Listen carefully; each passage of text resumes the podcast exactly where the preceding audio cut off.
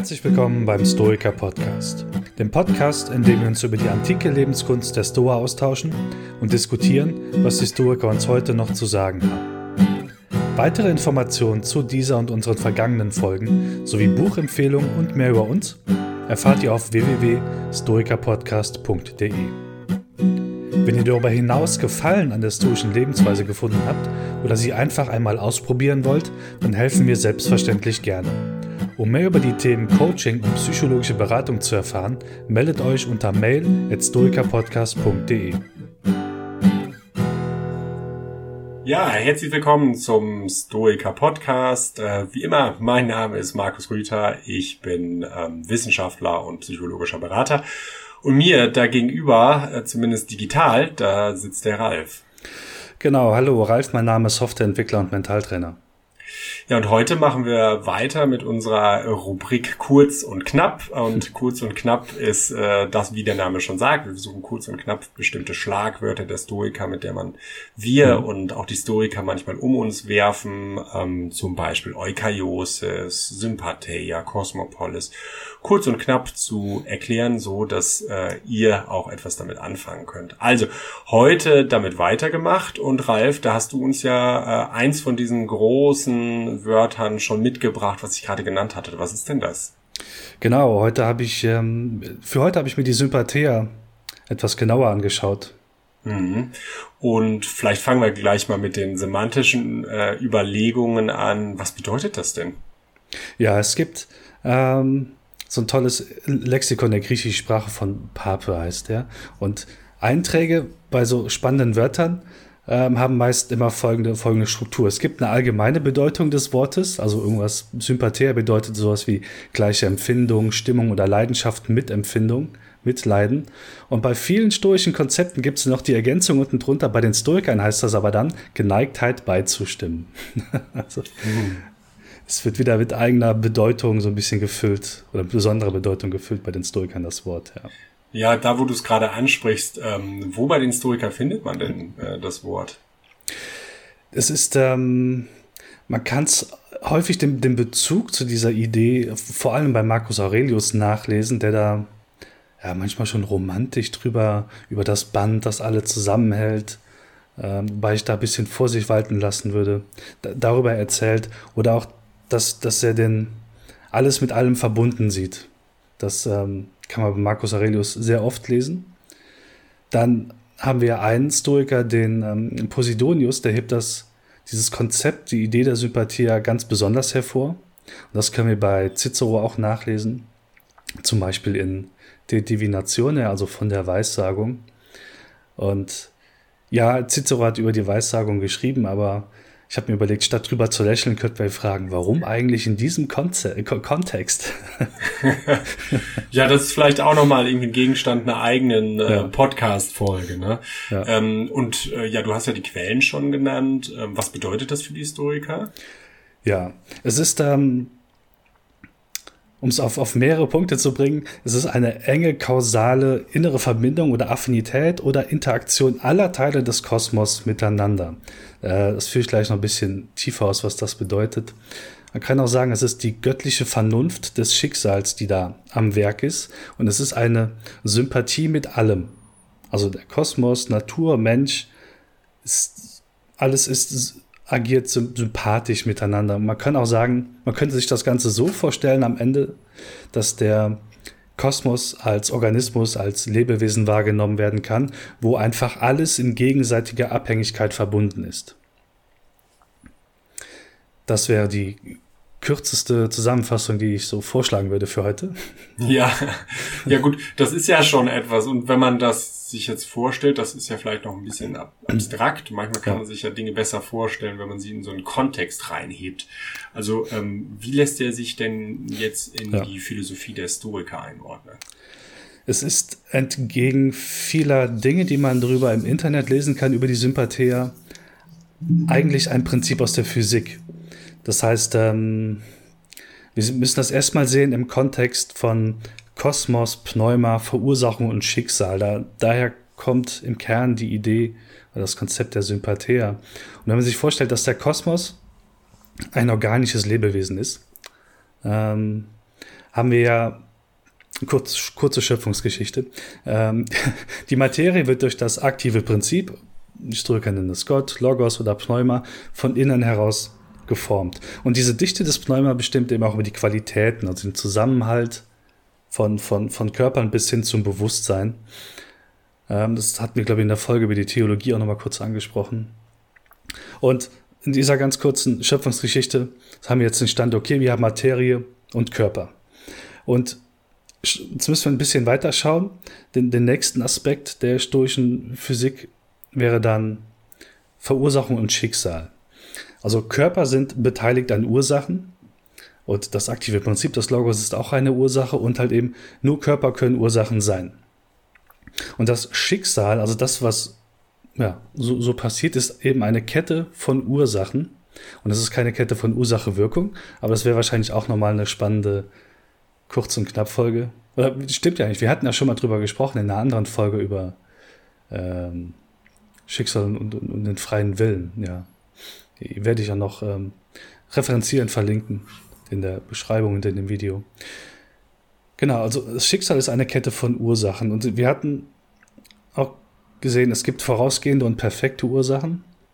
Und dieses klassische Beispiel, wenn du einen Zylinder anschubst, dann ist die Person, die schubst, die vorausgehende Ursache. Und äh, die perfekte Ursache oder die Ursache an sich sind der Mensch und der Zylinder. Der eine hat die Fähigkeit zu schubsen, der andere hat die Fähigkeit zu rollen. Also, jetzt haben wir Körper, die beteiligt sind an, am, am Schicksal, an der Verursachung quasi.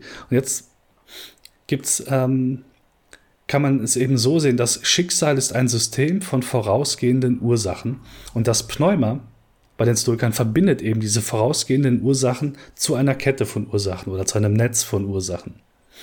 Und genau das ist der Punkt jetzt, wo diese Sympathie ja wieder vorkommt. Dieses verbindende Pneuma macht alles untereinander sympathisch, weil es eben, ja, diese, wie willst du sagen, die, die Fäden im Schicksalsnetz quasi sind, sodass, wenn du an einer Seite ziehst, das irgendeinen Einfluss auf eine andere Seite hat. Also ein bisschen vielleicht so, wie du das gerade als Netz beschrieben hast, mhm. oder? Genau. Also in, in der ja. Verbindung. Mhm. Ja. Und sympathisch vielleicht aber nicht in der, der äh, Bedeutung, dass die sich mögen, oder? Oder doch irgendwie? Mm, eher, ich würde sagen, eher nicht. Ähm, es ist eher, eher sympathisch in der Form, dass ähm, passiert mit dem einen was, passiert mit dem anderen was. Also es, es ist weder gut noch schlecht. Ich meine, wir befinden uns immer noch in der, in der Physik und dem, dem Kosmos, also auf, auf kosmischer Ebene, wo eh alles, was abläuft, so okay ist, so gut ist, wie es abläuft. Ähm, es ist mehr halt so, ah, ich sag mal, als organische Einheit zu sehen, wenn du so willst. Vielleicht als, ich glaube, das war von Forschner, Interdependenz und Kommunikation aller Teile, so eine gegenseitige Abhängigkeit. Ja. Mhm. Es beeinflusst sich alles gegenseitig. Ich würde es vielleicht am Ende auch das Prinzip der Wechselwirkung nennen, sodass irgendwie alle Schicksale eingebettet in ein Gesamtschicksal sind. Ähm, vielleicht noch eine andere Perspektive, Perspektive darauf. Es kann zwischen zwischen Körpern eben nicht, nichts sein, denn alles findet in dieser Substanz des Kosmos statt, sodass ähm, dieses Pneuma und Sympathia eben auch dafür stehen können, dass es eine bruchlose Verbindung zwischen allen Teilen im Kosmos gibt. Mhm. Und jetzt musst du uns natürlich noch erklären, äh, Ralf, wie äh, die Selbstbeherrschung und der Mut da jetzt reinpassen. Du hattest das ja im Kontext der, der Physik äh, gedeutet. Genau, das ähm, im Prinzip ist das nochmal der, der Hinweis darauf, ähm, ertrage das Schicksal vernünftig. So, wenn, wenn du die Erkenntnis hast, der Kosmos ist eben so aufgebaut und alles ist miteinander verwoben, miteinander sympathisch und man sich ähm, Denken und Handeln an der Natur, also dem Kosmos ausrichtet, dann ist es notwendig quasi oder vernünftig eben, dem Schicksal nicht keinen kein Widerstand zu leisten, sondern das Beste draus zu machen. Äh, so würde ich das dann an der Stelle einordnen in Selbstbeherrschung und Mut. Mhm. Es sieht vielleicht an der einen Stelle so aus, dass Dinge ein Schaden sind, aber da dann ja alles miteinander verbunden hat, ist dann vielleicht der Schaden des einen die Freude des anderen oder so. Vielleicht kann man ja. das irgendwie so sehen, also dass das miteinander verbunden ist. Ja. Ähm, Nun sind die Stoiker ja im Laufe der Philosophiegeschichte nicht die einzigen, die jetzt auf diesen Begriff der Sympatheia eingegangen sind. Ähm, was hast du denn da noch gefunden? Mhm, das ist ähm, bei Plotin was gefunden. Das war gut 500 Jahre später. Er hat in seinen Enneaden was darüber geschrieben. Und ich kann es mal, kann's mal zitieren. Er schreibt, sehe man ja auch, wie die übrigen lebenden Wesen und die Pflanzen infolge ihres sympathischen Zusammenhangs mit den Sternen wachsen und abnehmen und in allem anderen ihrem Einfluss unterworfen sind, wie ferner die Örter auch der Erde voneinander verschieden sind, je nach ihrer Lage zum All und vornehmlich zur Sonne. Allerdings zieht er später in seinen Enneaden in eine andere Richtung ab, also auch wieder Weissagung, Magie etc. Ähm, aber auch da, da kommt eben dieses, ja, so eine Art Fernwirkung raus, was, was wir bei den Stoikern auch häufig lesen konnten. Cicero schreibt da auch einiges drüber in, in, in dem Thema im Kontext der Weissagung. Die war noch damals schon stark zu beobachten, so hey, der Mond hat irgendwas mit Ebbe und Flut zu tun. Das ist eine Form von Sympathia. Ähm, auch haben sie gesehen, ähm, oder auch als, als Form der Sympathie beschrieben, so die Resonanz, wenn man die Seiten von einer Leier anschlägt, dass, dass andere dann auch in, in Resonanz mit dieser Seite gehen. Also die haben da schon ein bisschen mehr gesehen äh, und auch da eine Verbindung hergestellt. Und sowas könnte auch sympathia sein, weswegen es auch interessant ist, das in dem Kontext Weissagung so zu betrachten. Also wenn du weißt, wie, wie, wie der Kosmos läuft, kannst du ja auch Aussagen darüber treffen, was jetzt gleich passieren wird. Von daher spannend. Ja, wobei der Begriff Sympathie heute, äh, glaube ich, eher etwas kitschig gebraucht wird. Ja, das, das, das Internet bei der Recherche zu dem Thema war keine Hilfe, weil es, es bekommt, kommt direkt diesen, ich sag mal, kitschigen Charakter, so, hey, alles miteinander verbunden, wir sind alle miteinander verbunden und deswegen folgt Punkt, Punkt, Punkt moralischer Imperativ oder sowas auf die Art, ne? wo ich dann denke, ja, ich, ich habe jetzt erstmal bei rein, rein fachlich bei den, bei den Quellen, sei es bei, bei ähm, Forschner, bei der Anna Schriefel und auch bei äh, Long und, und, und Zettle, nichts gefunden, was einen, einen ethischen Hinweis liefert. Also was, was konkret daraus folgt, also dass wir diese, diese menschliche Verbindung haben. Nein, es ist erstmal eine kalte Verbindung von allem mit allem.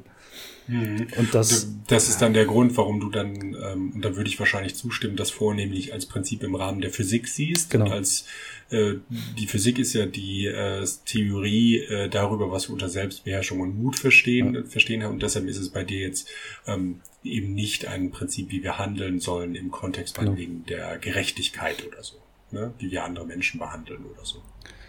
Genau, also da würde ich eher auf das Prinzip der Okaiosis ähm, verweisen, wenn es um aktives Handeln, Gerechtigkeit in der Welt etc. geht. Mhm. Ähm, ja. Und du hast dir ja auch Gedanken darüber gemacht, was du, was du daran gut äh, und was du daran nicht so gut findest, ja. Ja, das ist ein, ist ein, ist ein harter Knochen. Ähm, zum einen muss man das ja auch im Kontext der Verursachungstheorie der Stoiker sehen, die ja auch nicht ganz so dem entspricht, was man heute so mit Verursachung, Ursache, Wirkung, hast du nicht gesehen, ähm, ähm, lernt. Das heißt, man, man, muss da ein bisschen, bisschen umdenken oder diese zuerst einmal schlucken und dann eben auch, naja, wenn ich gucke, was die moderne Physik oder Biologie uns da liefert, mit welchen Konzepten könnte ich das, könnte ich das vergleichen? Also aus, aus der Schule hätte ich, glaube ich, auf Anhieb nichts gelernt. Ähm, vielleicht irgendwas in Richtung Quantenphysik oder auch Biologie, um, um, um das so zu sehen. Das war viel, viel mir schwer, da jetzt ein modernes Konzept für, für die Sympathia ähm, auf diesen tiefen Ebenen, auf denen das, auf denen das stattfindet, ähm, zu finden. Aber es ist liegt mit Sicherheit daran, dass ich zu wenig aus den anderen Bereichen weiß. ja, ähm, bedenke, dass du nichts weißt, genau. genau. Ähm, ja. Und gibt es auch einen Aspekt, wo du sagst, das fand ich irgendwie interessant, das fand ich bedenkenswert? Ja, ich finde es halt, der, der Kontext, wo das bei Cicero zum Beispiel stattfindet, die Diskussion über die Sympathie, ist halt Weissagung. Und ähm, es hat halt ein bisschen Beigeschmack, ne? so ein bisschen. Aber was, was dann genau der Ansporn, der Ansporn für mich ist, zu sagen, ja, gucke ich doch mal genauer hin. Weil es komisch klingt, will ich wissen, was haben die denn da genau gemeint? Und äh, äh schmeißt das nicht weg. Also, oder überliest das dann nicht, sondern wird, äh, fand das an den Stellen toll, wo, wo Cicero was zu, zu Weissagen Sympathia schreibt. Also, das finde ich ähm, ungewöhnlich. Ja. Okay, ja, vielen herzlichen Dank, Ralf, dass du dir das angeschaut hast. Äh, ich und ich glaube auch unsere Hörerinnen und Hörer haben viel gelernt heute. Und wenn ihr noch Fragen dazu habt, wenn ihr noch weitere Anregungen zu weiteren Schlagwörtern habt, dann lasst uns das gerne wissen ähm, unter die E-Mail-Adresse Ralf, die musst du mal eben einmal sagen. Mail at stoikerpodcast.de Also meldet euch gerne und damit ist die Lage der Stoiker für heute hinreichend erläutert. Macht's genau. gut. Macht's gut. Ciao. Tschüss. Vielen Dank fürs Zuhören beim Stoiker Podcast. Abonniert auch gerne unseren Newsletter, um über aktuelle Termine und neue Folgen auf dem Laufenden zu bleiben.